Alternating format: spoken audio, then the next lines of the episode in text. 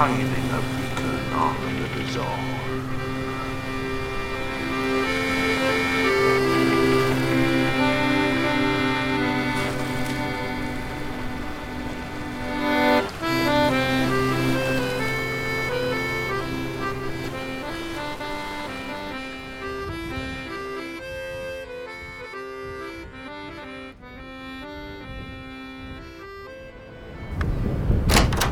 Parky, post up mate. My hands are mucky. Bloody hell, look at colour you are. He's round my hands in it, covered in mud. Look at my nails. Good Oh. I tell you what, I'll get some. Uh, I'll get a bit of the old Swarfega out. Oh, That'll mate, sort you out, yeah, Got the orange stuff. That's it.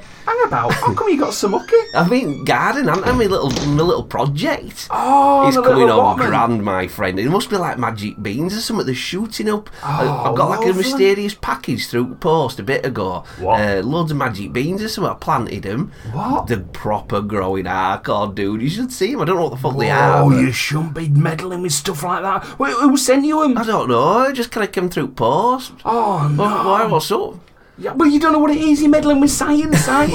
It's oh, a could book. happen. I Wait, thought there might be magic beans. I what's don't know. that? Hang about. I can hear a knocking at the door. Well, it ain't dolphins, is it? They've been, been ah. behaving all week. I'll just go see who it is. I'll open the door. Shit, all right.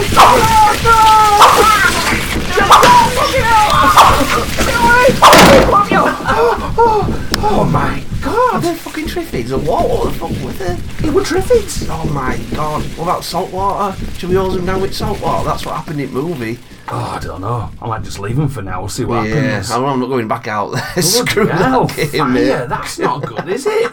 They were, oh, Jesus. What's happening to this island, dude? It's chaos at the moment. Oh, I'm going to need to sit down anyway. Yeah, screw all that malarkey. I'll get kettle and you have a seat. Oh, bloody hell. Get washed up. Well, I think for now what we need to do is introduce ourselves. I'm Benny. And I'm Matt. And this is Kraken Cove, the podcast that shines a beacon onto the bizarre. It's And bizarre out there, It's dude. bizarre. I can see, can you see those little green tendrils coming over glass That's outside? all suckers and everything. Oh my God. god. that's no bloody good. the good, big though are? I'm pretty proud of them boys. Well, yeah, but it's not. They'd be growing for anyone, them. That's the idea. It could be. They could be weaponised. Hmm, so you could have got yourself right in the shit now, arcade. Could have infected Ireland, really, couldn't I? But what we need to do now, we need to cast a light out and see if we can shine any, get any information, shine a light on it. Yeah, baby. Let's have a look, see what we can see.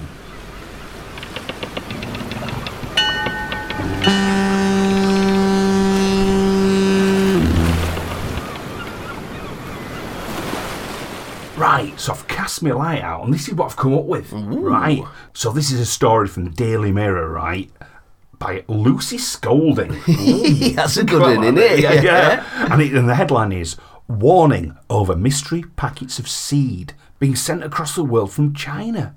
Whoa. Freebies are a little bit suspicious. Well, that's the thing, so we better find out here. So, people around the globe are receiving strange packets of seeds in the post without any explanation as to who they come from or why they've been sent. All that is known is the parcels come from China, and people in the US and UK have reported receiving them totally out of the blue.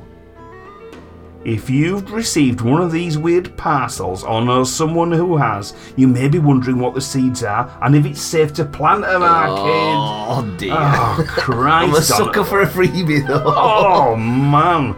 God knows I didn't see your bloody dildo in Perth. There's no explanation as to why people are getting these packages, but they usually have Chinese writing on and are labelled as containing jewellery, possibly to avoid security checks. So, all 50 states of the US have sent out warnings against them in case they're dangerous. The problem has been quite prolific, with 630 reports in Florida alone. God. Jesus wept! I mean, this is like genetic warfare. That could be oh, man. anything, you know? It could be anything, though, couldn't it? Like you say, if you open it up, it's like some Sa- what were they were doing in post before? Oh, you know? oh, oh, the sarin was it? It's No, something like something, that, yeah, Yeah. something like or anthrax. Yeah. anthrax, that kind of thing, you know. Um, but I mean, it's like they're saying it could be um, uh, 100 households in England so far have got them. They've turned up in places like Portugal. The US Department of Agriculture has warned against planting the seeds as they may include an invasive species that could threaten native plants. Oh my God. So that's absolutely weird. Just think of that, you know. And it's it's true. I mean, you shouldn't be planting stuff like that anyway because you know, you do, again, you don't know it could be invasive. I mean, it could be Yeah, Japanese knotweed. I don't know if you've Yeah. ever seen that stuff. I hadn't know, but it doesn't sound right. Well, the worst one for me, the worst invasive plant is the giant hogweed. Ugh. Right, and that can be as big as bloody halfway up the bloody lighthouse. That, Oh my but it's God. mega toxic. So if you brush against it, what happens is your skin comes up. These, when I say big blisters, blisters as big as your fist, Oh no. filled with fluid. Ugh. and the, when when it bursts, it, it- the skin don't properly heal. Oh you my, can, you, can, you, can, you can have this super sensitive skin for years Oh, God. from that. And they, they they came sort of like by accident. People brought, oh, that's a nice decorative plant. We'll pop that in the herbaceous borders or somewhere like that. you know what I mean? And before you know it, you got yourself a bloody invasion on your hands. When I went to Oz, I remember, and were like all these rules and stuff. You know, you can't bring Yes. fuck all in. They're really strict at airport. You could feel it as well. I remember, remember when we were kids, it was always in post offices. The adverts that you had to be frightened of there, it was uh, rabies Yeah. and Colorado beetle. All Do you remember right, that? no, don't. Yeah, he was, yeah. Well, when, I- when I was a kid, that, that were the two big posters that you had to be careful. And he terrified the shit out of me. What do they say? Like squish one if you see one or something. No, if you see one, if you see one like a Colorado beetle, this was back in the day because ruined uh, potato crops did Colorado beetles. Right. But because the pictures for rabies, the rabies posters, it was basically completely mental out of control dog on it, right? red eyes. I'm going to see if I can find find a picture of it now, right? Oh my god. Oh my, don't, don't smuggle death. Oh, Right, so so there's a picture now of the one of the old rabies posters that used to be isn't and it's, what it basically is, it's a, it's a, a, a rabid dog a, attacking a small girl holding a doll. oh, I didn't notice girl shielding herself and she's just going to get mauled by this frothy dog. Oh god, that's. That, yeah, that's going to scare you. Is that the one then? Is that the one you remember? Yeah. Oh, there's another good one there. It says, um, I don't know, that's that's Scarfolk Council. That's unbelievable. though. Can, can I look at the fox one, please? If Yeah, it's I'll look at the fox one, The yeah. fox will look there. The fox. Can transmit rabies. look at this evilness. that, that's the Scarfolk, isn't it? Look. Don't smuggle death. Keep babies out of Britain. Devil Shadow. Fuck's sake. The UK's Animal and Plant Health Agency, known as APHA, hmm. yeah, have similarly warned against planting these unknown seeds. So, uh, speaking to The Guardian, APHA said, No, I said it sounds like an agency, maybe just like a large entity. APHA says, Biosecurity is of vital importance. And he says, No, Biosecurity is of vital importance, and we have robust checks in place to protect our plants and wildlife, including for online plant sales. We are currently investigating packages of seeds marked as ear studs sent to people in the UK. Anyone who has received such seeds should not plant them, instead, report them to us. oh man. It's getting scary, Yeah. isn't it, this one? Because with all the dodginess happening in the world, Russia are really stepping the mind games up, aren't Yeah, they? well, this is it. China, are they doing Why are, they, that? why are they doing it? Yeah. I mean, saying the packages may include herb seeds such as mint, rosemary, sage, and as well as seeds for hibiscus, roses, lavender, mustard, and cabbage. But the thing is, there you, you think is, but we don't know whether these are being bioengineered, being altered in some mm. way, being messed with. We don't know. It's going to be dark. Whatever it is, they're not doing it for a laugh, are they? And they're not doing it for free. That's like some Yeah. structure to it, and it's going to be awful if they get planted in it. They've, they've worked it. They've worked with the Department of Homeland Security's Customs and Border Protection and suggested it may be part of a brushing scam. Brushing, brushing scam. Yeah. Uh, it's when a business sends unsolicited products to people using a fake customer account, which then generates a transaction and allows them to put a positive review on their own website, therefore boosting business and growing the company. So, that's absolutely bizarre. Is it like, like some weird eBay trick or something? Like you say they're just boosting the ratings on eBay. It's some mad oh, sales voodoo that's going on. You know what I mean? I still won't trust them fucking seeds. Well, they were done. Now we know what's bloody come of them. there might be, I might be able to tame a market. Can I keep one? I'm one? gonna have to get a flamethrower or something to get sorted. we can keep one, but then we'll see what the rest I'll goes keep it chain like a chain chomp or something. Yeah, like a chain chomp.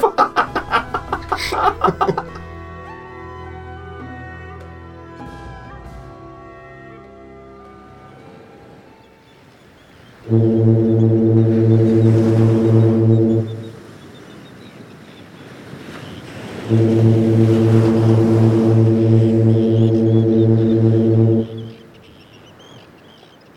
I reckon we've got something that could actually uh, go up against our Triffid problem on the island. I think we, uh, if we got some of these recruits on board, I think we'd be aware. So this is for the New York Post. It's by Yaron Steinbuch, and the story is baboons armed with knives and chainsaws spotted in the UK safari park. Oh, what the fuck? So, there's some real monkey business at a British safari park where a roving gang of baboons, armed with knives, screwdrivers, and even a chainsaw, What? has been wreaking havoc and sowing fear, according to a report. So in fear. Ooh, honestly, I'm Ooh. getting a bit scared of them now. like Texas Chainsaw running after cars with it Can and you that. imagine a chimp doing that? Oh, Oh. oh gee.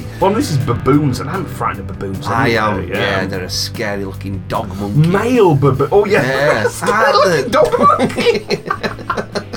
those heads, those beaks they've got. Jesus. Oh no. The prowling primates are known to have vandalised vehicles, ripping off windscreen wipers and mirrors from them and mirrors from them at Knowsley Safari Park in Merseyside. So the bloody scousers are Oh, not just even worse. Scouse baboon dog. They'll do that even before they got the chainsaws and knives. Sorry, Liverpool, we'd like you really.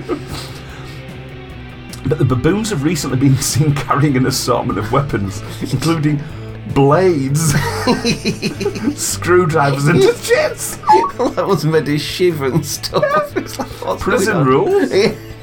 Leading some workers to suspect that Visit have supplied them with the dangerous items for a thrill. betting on a fight or something. Oh my god. So we're not sure if they have been given weapons by some guests who want to see them attack cars, or if they're fishing them out of pickups and truck vans, right? Chainsaw, come on, guys, you got to police your animals a bit better. Thinking, well, I think they're getting smuggled in. Jesus. Uh, They will literally go into people's toolboxes and carry them around. And as they say, one of the baboons was seen lugging around a chainsaw. Maybe they're doing like repairs. Oh. now, the park officials are suggesting that armed apes are an urban myth. But they're going to say that, though, they? You know what I time mean? we got a problem, keep it indoors.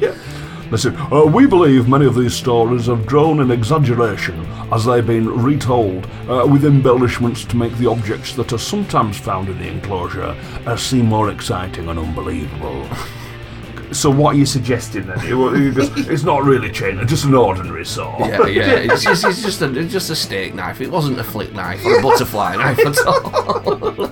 And they, they were carrying screwdrivers, but they're taking part in essential maintenance. that tree had to get felled. I tell you what though, I, I was back in day and I were absolutely smoked off my weasel on the couch. and it was daytime. That's you not know, like you. I know. and it was daytime. Back in the when you could actually do it in daytime, wake and bake. I put, put, this movie on, you know, you're just like halfway through a movie, there was nothing else on TV. Back in the day, there were like five channels or something. Yeah. So I'm watching it, it's all innocent about this plane crashes on this island, and you know, you Very innocent. But they've got these like these survivors on it. I'm trying to piece together who's who, you know what I mean? But the kind of like the the big dude who's a bit of an anti-hero, and it, it ends up with him just left. You know, the other ones, I don't know what's happened to him, but they, they've kind of gone, and he's just him on his own, and he's in this of natural-looking am- amphitheatre. Ah, yeah, yeah. and he's at the bottom of this.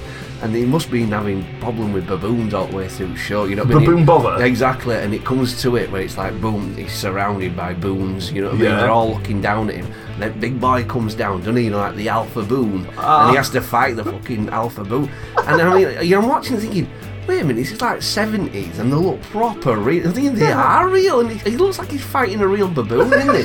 And he ends up killing it, you know, with a rock or something. And then the last scene is just the other baboons just like closing the ring on him, and then he's just under the all his. Ah. And I'm looking, thinking, God Almighty, that looks, you know, And like, then, and then you woke up on couch and telly went off. I feel like, if anybody out there knows uh, what baboon movie this is, I've tried to find it. If please someone tell me I'm not going mad. It's gonna be like that bloody badger again, innit? Honey badger with ball. Yeah, it's none of your little man-made myths. please get back in touch. Someone must have seen that film. Yes, uh, please send us an email at uh, krakencovepodcast at gmail.com or on Twitter at krakencove or on Instagram at krakencovepod. So if you know anything about this baboon murder, Yeah, reach out to him, Benny. Uh, the monkey enclosure is well known to mechanics in the northwest area of England, where the 550 acre park, which also houses uh, lions, tigers, rhinos, wildebeest, and camels, is located. Oh my.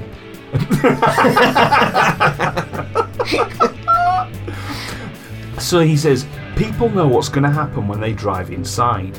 I've had two customers this year who've been victims of those baboons, right?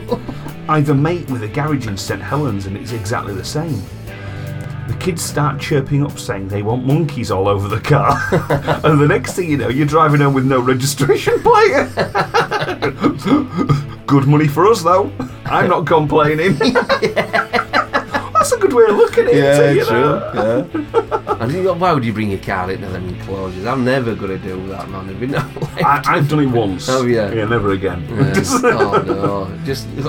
What is the idea you want to cut a baboon all over again? No, you don't. I How's don't he have a got baboon. in? He just somehow got in. I'm just like, I'm oh. not. I don't like them odds, The mate. idea of a baboon in your car. Can you imagine that thing just kicking off oh, Jesus. with a screwdriver? Those teeth, yeah, with a screwdriver. My kid's watching it. Oh, what? Shoot Stand up. You're like, tell the kids, tell the kids. Yeah, cover their eyes, cover their eyes.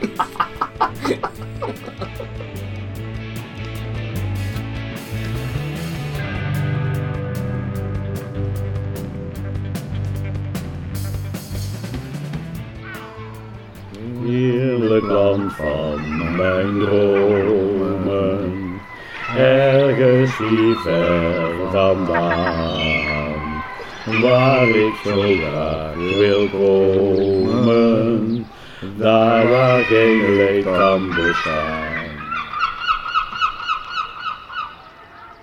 So in times of crisis, when you got uh, when you got baboons on the rampage and things, you know, and it's like you know, you, you, what you need then? You need a bit of a hero, don't you? you need somebody who's been Yeah, I always tried like and an hero. You like a hero, don't you, Benny? So what you need is somebody who's been tried and tested. You want somebody who's basically won wars, don't you? Wow, yeah. Because if you're going up against baboons, it's a war, isn't it? yeah, yeah. Combat ready. So was there ever a better, tougher soldier than Churchill?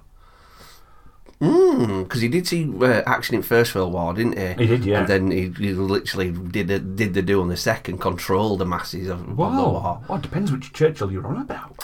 Not the dog. If you talk about Mad Jack Churchill, then you'll be onto a right one here. Right? Jack Churchill.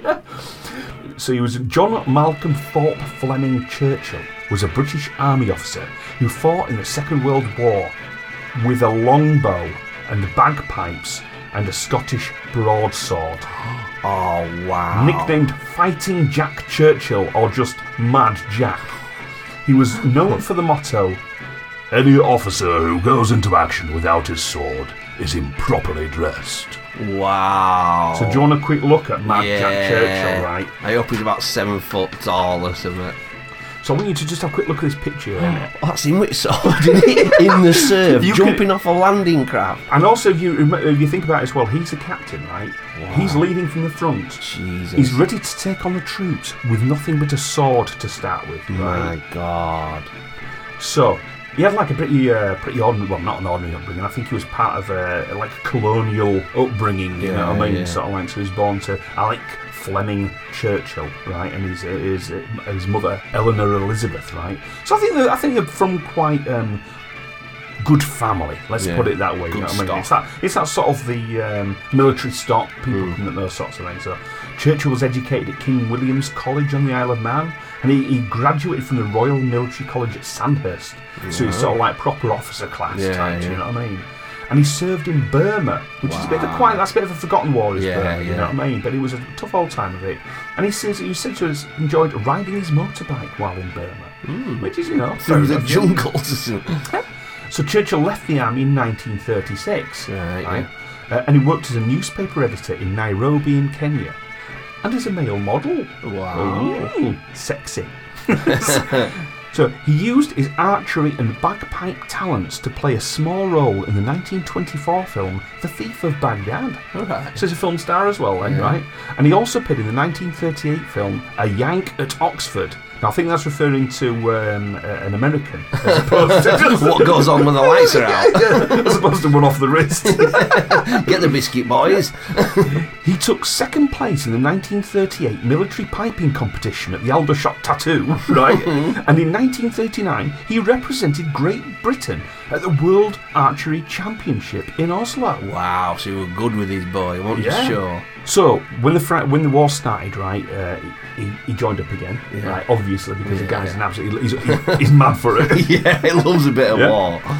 So he resumed his commission after uh, Germany invaded Poland in 1939 and was assigned to the Manchester Regiment, which was actually his old regiment. now, Right, yeah, you know. yeah. Uh, and he was sent to France in the British Expeditionary Force. Now, a lot, a lot of people, you might not know what that is, but that's the first force that kind of went in to start thinking, we're going to go in and beat the Hun. Yeah, and they had to run off right quick. Yeah, basically, yeah. But, yeah, it was, it was Dunkirky bit, yeah. Exactly, you know. So in May 1940, Churchill and some of his men ambushed a German patrol near L'Epinette, which is near Richebourg and Pas de Calais, and Churchill gave the signal to attack by raising his claymore.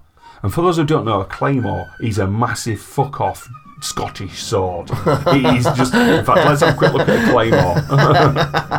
cool. I thought it could be a gun or something. Sounds like a gun, doesn't it? A It does, does actually. That's a claymore. Wow. So that's a, that's a claymore sword, and there, there's there's another thing called a claymore. It's a thing called a claymore mine. Which Yeah, is I used in thought it was military. something, yeah, they use yeah. it widely in Vietnam and stuff. Yeah, that's why I know And the re- name. and the yeah. reason why it's called a claymore mine is because it's a slightly arched mine. It's like Yeah. a, imagine like a flat box, Yeah. Um, but with a, a, a TNT or a plastic explosive in there. But the box is slightly curved. It's like a curved box. Uh-huh. But then on, on top of the TN, uh, on top of the plastic explosive, it's just thousands of ball bearings. And it's called a claymore because once it goes off, instead of something you step on, it fires upwards. Yeah. It fires horizontally. And it sweeps people down like you've swept them down with a sword. Oh, That's the way they just kind of hacked down in, in a sweep uh, from these things. And it was Just like called the sword. just like the sword, God. exactly. So that's what he was wielding on the battlefield. It looks like right? you need both hands for that. You just picks it up with one hand and go on. Oh, and he lads." just goes for it. Yeah, I mean, the man's absolutely rock hard, absolutely rock hard. Yeah. You'd cack it though, wouldn't you? Seeing someone coming in, you know, you got machine guns, think, look at him with his sword. You, Yeah. you kind of forget what in your hand, wouldn't you? A common story as well is that Churchill killed a German with his longbow in this action. Right, however, Churchill later did claim that his bows had been crushed by a lorry earlier in the campaign, but he's still not too not too sure. You know what I mean? So, but um, but after fighting in Dunkirk, uh, that's when he volunteered for the Commandos. Now, I- Wow, that's the dude you wanted in yeah. commando Well, unit. it- well, I don't even know much about the commando unit really. Though. For a lot of the actions, it's disputed, but they were trained almost like suicide troops. Shit. They, they knew a lot of the actions they were going into. They will not be coming out of. There's no Wow. ways. There, was a on, again just top of the dome. Uh, the one of the first main actions they took, well, I think it was taking a, a port up in like the Scandinavian countries somewhere. Right. And um, they knew that there was it was only one way in. That was all. It, there was, Oh, no and- way out. And they would just basically so take down as much as you can, just blow up as Oh, much as you can, and just keep going and going and going. And they did. And it's just you know he's absolutely. Some are like, you know, for thrill and stuff, they're like nutters. well, that's what Mad? Jack's like. Yeah, this is yeah. what this is. This guy absolutely Yeah. all round, right? But he comes. You- that's the kind of guy he is. Yeah, he is. He's, he's like he's like what's it? He's like Brian Blessed in sort of Blackadder. You know what I mean? He's just It's like a small fruit knife. So German was second in command of a number three commando in Operation Archery, a raid on the German garrison at Vagsøy in Norway on 27th of December 1941. As the ramps fell on the first landing craft, he leapt forward from his position playing March of the Cameron Men on his bagpipes ah, Shit. before throwing a grenade and charging into battle. Whoa, that's some heavy dude, isn't it? and for his actions in Dunkirk and Vaz- Vagsoy, Churchill received the Military Cross and Bar. And this is his first set of battles. This is only 1941. Oh, Christ. So next comes Italy, 1943, the Allied invasion of Sicily. So in 1943, as commanding officer, he led Second Commando from this landing site at Catania in Sicily with his trademark Scottish broadsword slung around his waist, a longbow and arrows around his neck, and his bagpipes under his oh, arm, which he also did in the landings at Salerno. So, leading Second Commando, Churchill was ordered to capture a German observation post outside of the town of Molina, controlling a pass leading down to the Salerno beachhead. With the help of a corporal, he infiltrated the town and captured the post, just the two of them, taking 42 prisoners, including a mortar squad. Churchill led the men and prisoners back down the pass, with the wounded being carried on carts pushed by German prisoners. He commented that it was an image from the Napoleonic Wars, and he received the Distinguished Service Order for leading this action in Salerno. Churchill later walked back to the town to hmm. retrieve his sword, Oh, my which he had God. lost in hand to hand combat with the German regiments. Oh, what a fuck. Wait, he's doing this, just there are only two of him. and He's got a bow, a sword, and a bagpipe. And he's just knacking everybody. Just knocking everyone. God. On his way there, he encountered a disorientated American patrol mistakenly walking towards enemy lines. When the NCO in command of the patrol refused to turn around, Churchill told them that he was going his own way and they wouldn't be coming back for a bloody third time. God. So in Yugoslavia in 1944, as part of Maclean mission, he led the commandos in Yugoslavia, where they supported uh, Josip Broz Tito's partisans. Right, so there was like um, because they're already kind of occupied. Yeah, So they had all the partisans. So basically, you're in the hottest hot spot of war there. yeah. You know what I mean? From the Adriatic island of Vis. In May, he was ordered to raid the German-held island of Brac. He organised a motley army of 1,500 partisans, 43 commando, and one troop from 40 commando for the raid. So basically, you got 1,500 just sort of ordinary folks and 44 commandos. The landing was unopposed, but on seeing the gun emplacement from which they later encountered German fire, the partisans decided to defer the attack until the following day. So they thought, right, there's a massive sort of gun placement up there, you know what I mean? We've got to be careful, we could get totally wiped out Yeah, here. let's think do- about this yeah, one. That's Yeah. exactly right. So that Churchill's bagpipes signalled the remaining commandos to battle. But after being strafed by RAF Spitfire, Churchill decided to withdraw for the night and relaunch the attack the following morning. So basically, he was he was leading them into attack. Um, things were getting confused. Spitfire Yeah. came down and straight to his commandos. Oh, got the wrong side. Yeah. So he was basically fire. going to attack all, the, all everything with just 44 men. Jesus. He was ready to So rock. other ones were like, oh, let's think about it. He's like, nah, come on, boys, Yeah, we're doing come on, it. we're doing it. Yeah. Yeah. but until he got strafed by a spit a Spitfire who was ready to roll. The following morning, a flanking attack was launched by 43 Commando, with Churchill leading the elements from 40 Commando. The partisan remained at the landing area. So these guys, the one and a half thousand, they didn't shift, they Oh, bottled it, right? Only Churchill and six others managed to reach the objective. All the other commanders were wiped out. Jesus. You need to be behind Churchill. That's what I, I won't be waiting on no beat to be directly behind Churchill. Well, a mortar shell killed and wounded everyone then, except Churchill, who was playing oh. Will Ye No Come Back Again on his bagpipes as the Germans oh. advanced. Oh. And he was ready to rock and roll even with them. But then it, it, he Has was got not. a gun yet? Has he still got a? I think he has got guns as well, Yeah. yeah. But he's a, he's but then he was knocked he was knocked unconscious by grenades. Oh, that's all that it does to him. He just knocks Knock- him knock out. him out, he doesn't do all else. And he was captured out of the mistaken belief he had a direct relation to Winston Churchill. ah. He was later flown to Berlin for interrogation and then transferred to Sachsenhausen concentration camp. Ooh, is that a bad one? Yeah. Oh shit. But someone like him, they'd be trying to torture him and that. They won't be doing fuck all, would they? See what happens. In September 1944, Churchill and a Royal Air Force officer, Bertram James, crawled under the wire, through an abandoned drain, and attempted to walk to the Baltic coast. But they were captured near the German coast city of Rostock, a few kilometres from the sea. oh, so close. So close. So then, just a few months later, about six, six, seven months later, in April 1945, Churchill and about 140 other prominent concentration camp inmates were transferred to Tyrol, guarded by SS troops. A delegation of prisoners told senior German army officers they feared they would be executed. A hmm. German army unit commanded by Captain Richard von Alvensleben moved in to protect the prisoners.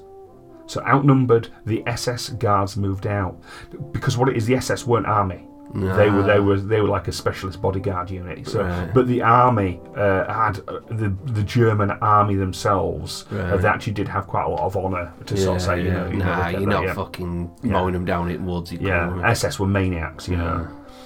So they left the prisoners behind. And the prisoners were released. And Oh. after the Ger- departure of the Germans, Churchill walked 150 kilometres or 93 miles to Verona in Italy, where he met an American armoured unit. What from Germany to Italy? Yeah. cool. he just he just hoofed it, you know. So this is Burma now, 1945, still in the war, ah, right? Christ. And as the Pacific War was still going on, Churchill was sent to Burma, where some of the largest land battles against Japan were being fought. Wow. But by the time Churchill reached India, Hiroshima and Nagasaki had been bombed, and the war ended. And Churchill was said to be unhappy with this sudden end of the war, Oh, saying, If it wasn't for those damn Yanks, we could have kept the war going another ten years. Oh, what? What's up with him? He's a psychopath, Oh isn't my he? god, I wonder what his body count is. What is he doing in? Well, this is the thing, you know. He's he- so he couldn't kind of stay away from war in a weird way. So after the Second World War in British Palestine, Churchill qualified as a parachutist and transferred to the Seaforth Highlanders. He was soon posted to Mandatory Palestine as executive officer of the 1st Battalion, the Highland Light Infantry. Now this was a bit of a hotbed area as Palestine because this is this is the, just before the birth of Israel Yeah. as a state. There was a massive amount of aggravation with the uh, Arab states and stuff like Yeah, this. You know, I didn't know Brit- Britain had a slice of pie. yeah, Oh, it's, oh, it's absolutely sort of slice of every pie. Yeah. mm. Well, that's it. We're, we're in everything. It was absolutely bloody appalling the things we were, we were involved with.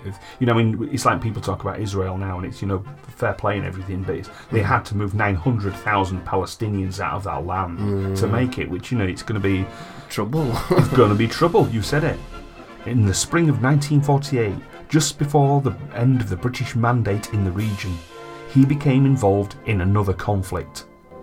Along with 12 of his soldiers, he attempted to assist the Hadassah medical convoy that came under attack by Arab forces. So the mm. British troops in this time were actually just almost like a peacekeeping force, you know what I mean? yeah. Churchill was one of the first men on the scene and banged on a bus, offering to evacuate members of the convoy in an armoured personnel carrier, in contradiction to the British military orders to keep out of the fight. His offer was refused in the belief that the Jewish Haganah would come to their aid in an organised rescue. No relief arrived. Oh. Churchill and his 12 men provided covering fire against the Arab forces, but two of the convoy trucks caught fire and 77 of the 79 people inside were killed. And the event is known today as the Hadassah Medical Convoy Massacre. Of the experience, he said, About 150 insurgents, armed with weapons varying from blunderbusses and old flintlocks to modern Sten and Bren guns, took cover behind a cactus patch in the grounds of the American colony. I went out and faced them. About 250 riflemen were on the edge of our property shooting at the convoy. I begged them to desist from using the grounds of the American colony for such a dastardly purpose. God. After the massacre, he coordinated the evacuation of 700 Jewish doctors, students, and patients from the Hadassah Hospital on the Hebrew University campus on Mount Scopus in Jerusalem, where the convoy had been headed. And in his honour, the street leading to the hospital was named Churchill Boulevard. Oh God. How do some people just don't die, do they? They just they've like got some blessed kind of important. But no, you, you were right. Some people just uh, have the, the, well, you could call it a blessed life in a way. Mm. But I think as well they've just been damn lucky, haven't they? you know, in some yeah. ways. It's, but in 1952, Metro Goldwyn Mayer produced the film Ivanhoe, shot in Britain, featuring Churchill's old rowing companion Robert Taylor. And the studio hired Churchill to appear as an archer, shooting from the walls of Warwick Castle. And in later years, Churchill served as an instructor at the Land Air Warfare School in Australia, where he became a passionate devotee of the surfboard. Oh, cool! He went into go Ah, surfing. yeah. Oh, that's crazy. And back in Britain, he was the first man to ride the River Severn's five-foot tidal bore and designed his own board. So I don't know if you all know what it is. Yeah, I've have seen, it, and it just go. It's like it, it happens a wave, and it just goes on for You it, like go- miles. Yeah. First man that surf it. God, the, how was old are he? Uh, do you know? I don't know what time he is now, but um, he, he, he, were- in a, he were in like a desk job at this time. You know what I mean? So basically, he Oh, became like a civil servant. You know, which is he was a bit disappointing, but you know, I mean, he's a spicy old guy. You know. Christ. So it, after his retirement in 1959 to 1996, right? What? Churchill retired from the army then, and in retirement, his eccentricity continued. he startled train conductors and passengers by throwing his briefcase out of the window each day on the ride home. he later explained that he was tossing his case into his own back garden so he would not have to carry it from the station. It's a lot of money in cases. I mean, He also, well, that's he's, he's into his own garden, so as he's passing his own garden, he was wanging it in. oh my god, that's it. Ah, yeah. and he also enjoyed sailing coal-fired ships on the Thames. You know those little radio-controlled little Yeah, ships and stuff. That was his little thing. That's that's how he sort of lived out his Oh, days. Them ships and stuff. You know what I mean? And in in, in March 24, because he, he died in 1996, aged 89. Wow, We've seen all the action. You know. Yeah. So in March 2014, the Royal Norwegian Explorers Club published a book that featured Churchill, naming him as one of the finest explorers and adventurers of all time. Wow, that is such a good story. Tell you what, I can't help thinking it. You know, if you said to me, right, don't smash all my teeth out, kill me. But I'm a bit of a go, you know what I mean? Just, just to see how he knocks me out, you know what I mean? Just. Well, physically, I imagine he's a bit like Roger Moore. yeah, I Because bet. that's what they always said about Roger was they said he had the hardest punch of I've any man, that. didn't It's they? like the one with the fight with Lee Marvin, isn't he? Yeah. Lee Marvin, he's, he's an hard bugger, wasn't he? Yeah. Uh, ex-sniper, wasn't he, on that island? The only Oh, man to get off was, that yeah. Japanese island alive. And Yeah. he just got his ass kicked by Roger Moore. Yeah, can you imagine that? yeah, I bet you're right. Proper. Bit like an half brick in a sock catching under Joe, wasn't it? I bet. So yeah, you you won't be messing with Mad Yeah, Jack uh, yeah. Churchill. I mean, the It'd be- guy was he could win the war on his own. He sounds like it. Wow, bless him.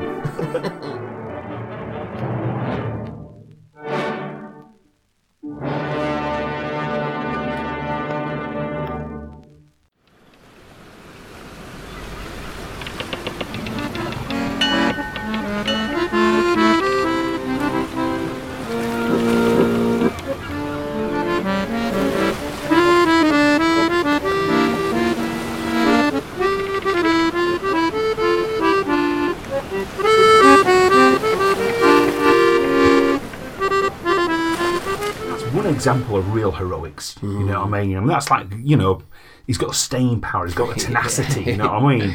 But there's somebody else really. I'd still say he's a bit of a hero here. I think, right? Because so here's the man who's probably been in more movies than any other actor in Hollywood history. Can I guess a name? Gone. I'd say Rip Torn. Do you know that is a really good guess? Uh, it really is a good guess, but you'll be wrong. Oh, This is a guy called James Hong. James Hong. Cool. James Hong, right? Right. Now, me, me and Ben would just have a little bit of a chat earlier on, right? And then just join and join because we like a bit of the old vintage movies and Yeah, stuff. I love my Uh, classics. and what was the movie we were talking about? Big Trouble in Little China. Yeah, and what was the guy you were saying on it? Oh, Lo Pan. Yeah. The girl with green eyes. it's a that ra- was James Hong, All right. right? Oh, I tell you what, you're right with that. I do. He's one of them blokes. I look at him and think, I know you from other films, and he was quite old in that film. Oh, he was looking old. The disguise He's still be. in films now. Wow, shit. And that were 80s were Big Trouble. This is it. This is it. So, he spoke Mandarin with Keanu Reeves in The Day the Earth Stood Still. He backflipped his way out of a fight in Wayne's World 2. he was the supportive, noodle loving Mr. Ping in Kung Fu Panda. Ah. He was the maitre d' in the episode of Seinfeld titled The Chinese Restaurant. And without exaggeration, Hong might be the most prolific actor in Hollywood history. Now, if you think of just lists of credits, numbers, and you know you're going to have a finite amount of numbers in your life, Yeah. what do you think? He, how many films could he have been in?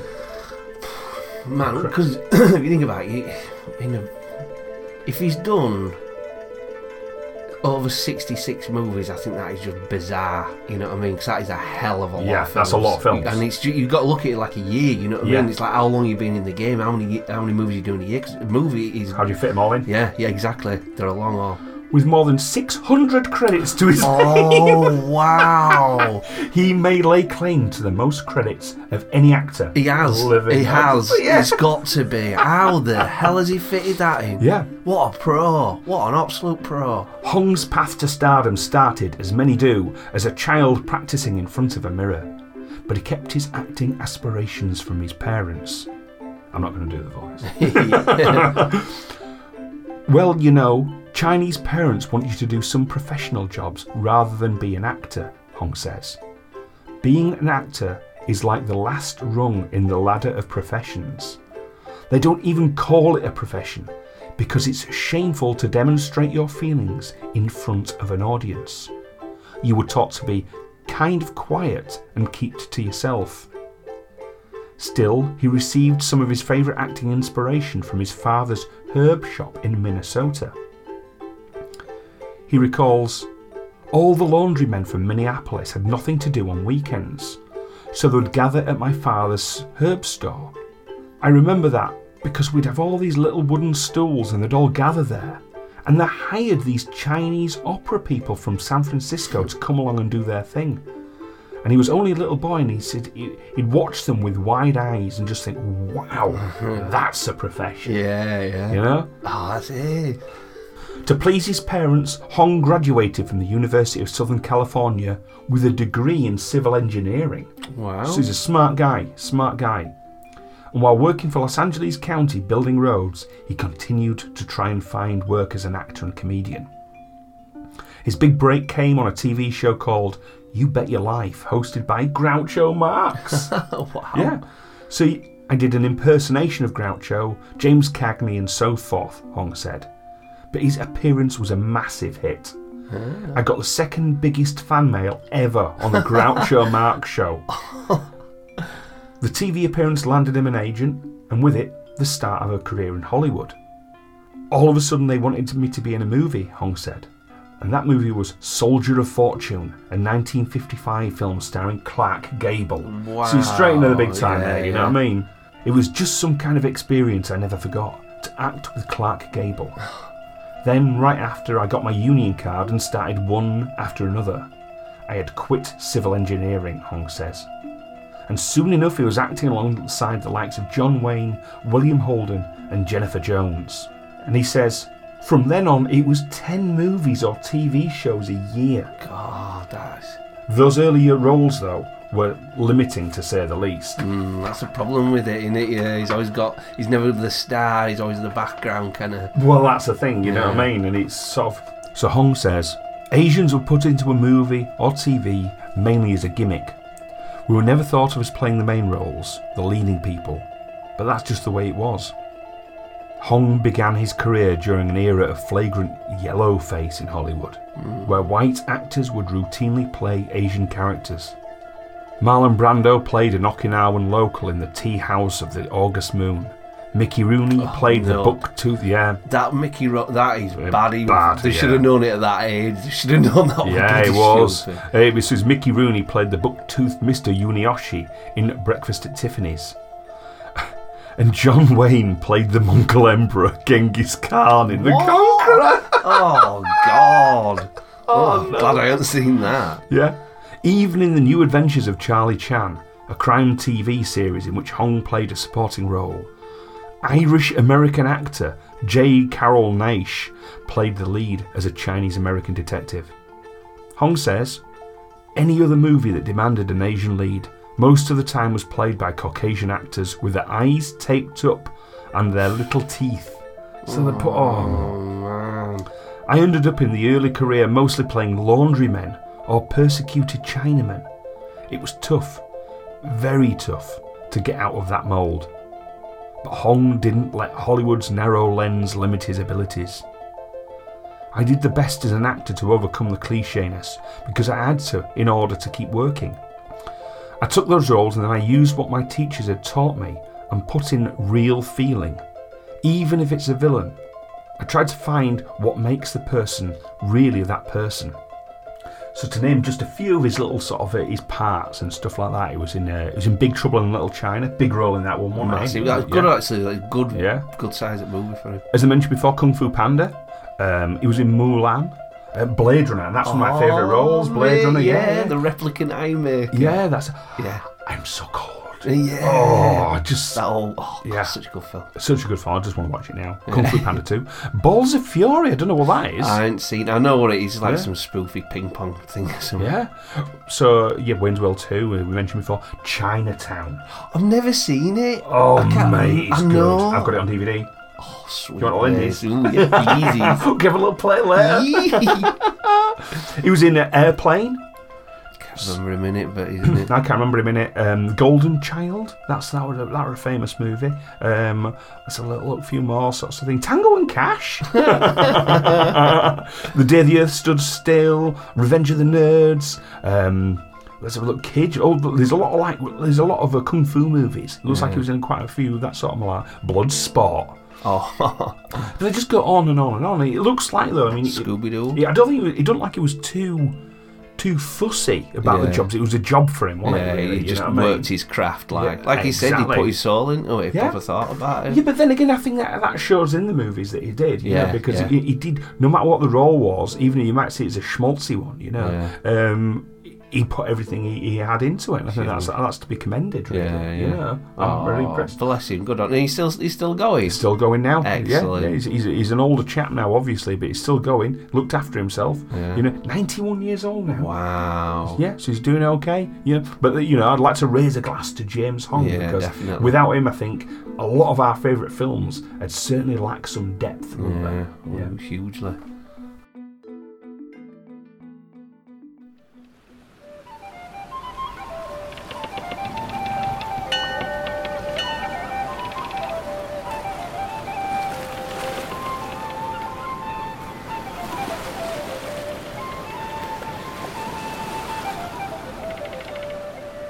Right.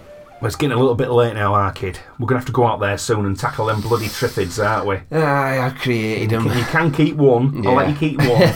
We'll have to remove it. its stinger and stuff like that. You know what I mean? But you know, it's. I think we're gonna have to be. Uh, but we're gonna have to. It's not gonna be an easy task. I think that holds him down with seawater. That's what happens in movie. Is that how it yeah, works? Yeah, and that into the lighthouse, funnily enough. Yeah, well, it does, doesn't it? Yeah, Yeah. that's, that's that's true. Is that? But um, we're gonna have to be tenacious. We're gonna have to be strong, hold it together, that kind of thing. Hmm. Aye. And one of my heroes for this is uh, is a guy called Cliff Young. Have you ever heard of Cliff Young? Cliff Young. I can't say I have, no. No. Well, Cliff Young was born the eldest son and the third of seven children of Mary and Albert Ernest Young on 8th of February 1922. And he grew up on a farm in Beech Forest in southwestern Victoria in Australia. So it's a big old farm, right? But what they predominantly grew were they had, uh, they had sheep on there mm-hmm. and potatoes and stuff like this, right? So in 1983, so this is quite a bit later on, you know what I mean? He was a busy, he's been a busy lad working all that sort of malarkey. In 1983, the Westfield Sydney to Melbourne ultra marathon was taking place, right? and it's a distance, I kid you not here, 544 mile long race. Oh, It was eight, or 875 kilometres. And the race was run between what was then Australia's two largest Westfield shopping centres Westfield Parramatta in Sydney and Westfield Doncaster in Melbourne. Now, the people taking part in this were predominantly the supreme athletes Yeah, of the yeah. time. I mean, we're t- when we're talking supreme, these were people who had to be more than in their prime. yeah. Um, Plus, it's those, you know, that bit where you, you, you're not a sprinter, you're a long distance runner, aren't you? You know, Oh. you, you're like a specialised kind of. Most most people in this were under the age of thirty. Right, And yeah. Under the age of thirty, they had support, they had uh, sponsorship. Yeah. It was one of those things. It was actually a really big deal because the ultramarathon events at that time weren't as big as they are now. Yeah, These were sort of insane events. you know, you. And then Cliff Young turns up, and he's wearing his overalls and Wellingtons. What? Wellies? How Right. old's this kid now? Right, this guy when he turned up there, he's sixty-one year old. In overalls and a welly. This He's- can't well, this, they call it work boots, but they reckon it could have been gum boots, could have been Wellington boots. But basically, he's in his work boots and overalls. He's in his work clobber, right? Oh my god. And first of all, when he turns up, they sort of turn around and saying, "Sorry, mate, you know, you, competitors over here and spectators Yeah. over there." And he said, "Oh, I've turned up to take part in the race." yeah. right? And he's he says he's going to go for it, right? Right. And he arrived. He didn't have his teeth, and there's no teeth in his head. This is because he don't like his his um, he's having his teeth in because he said the rattle when he ran.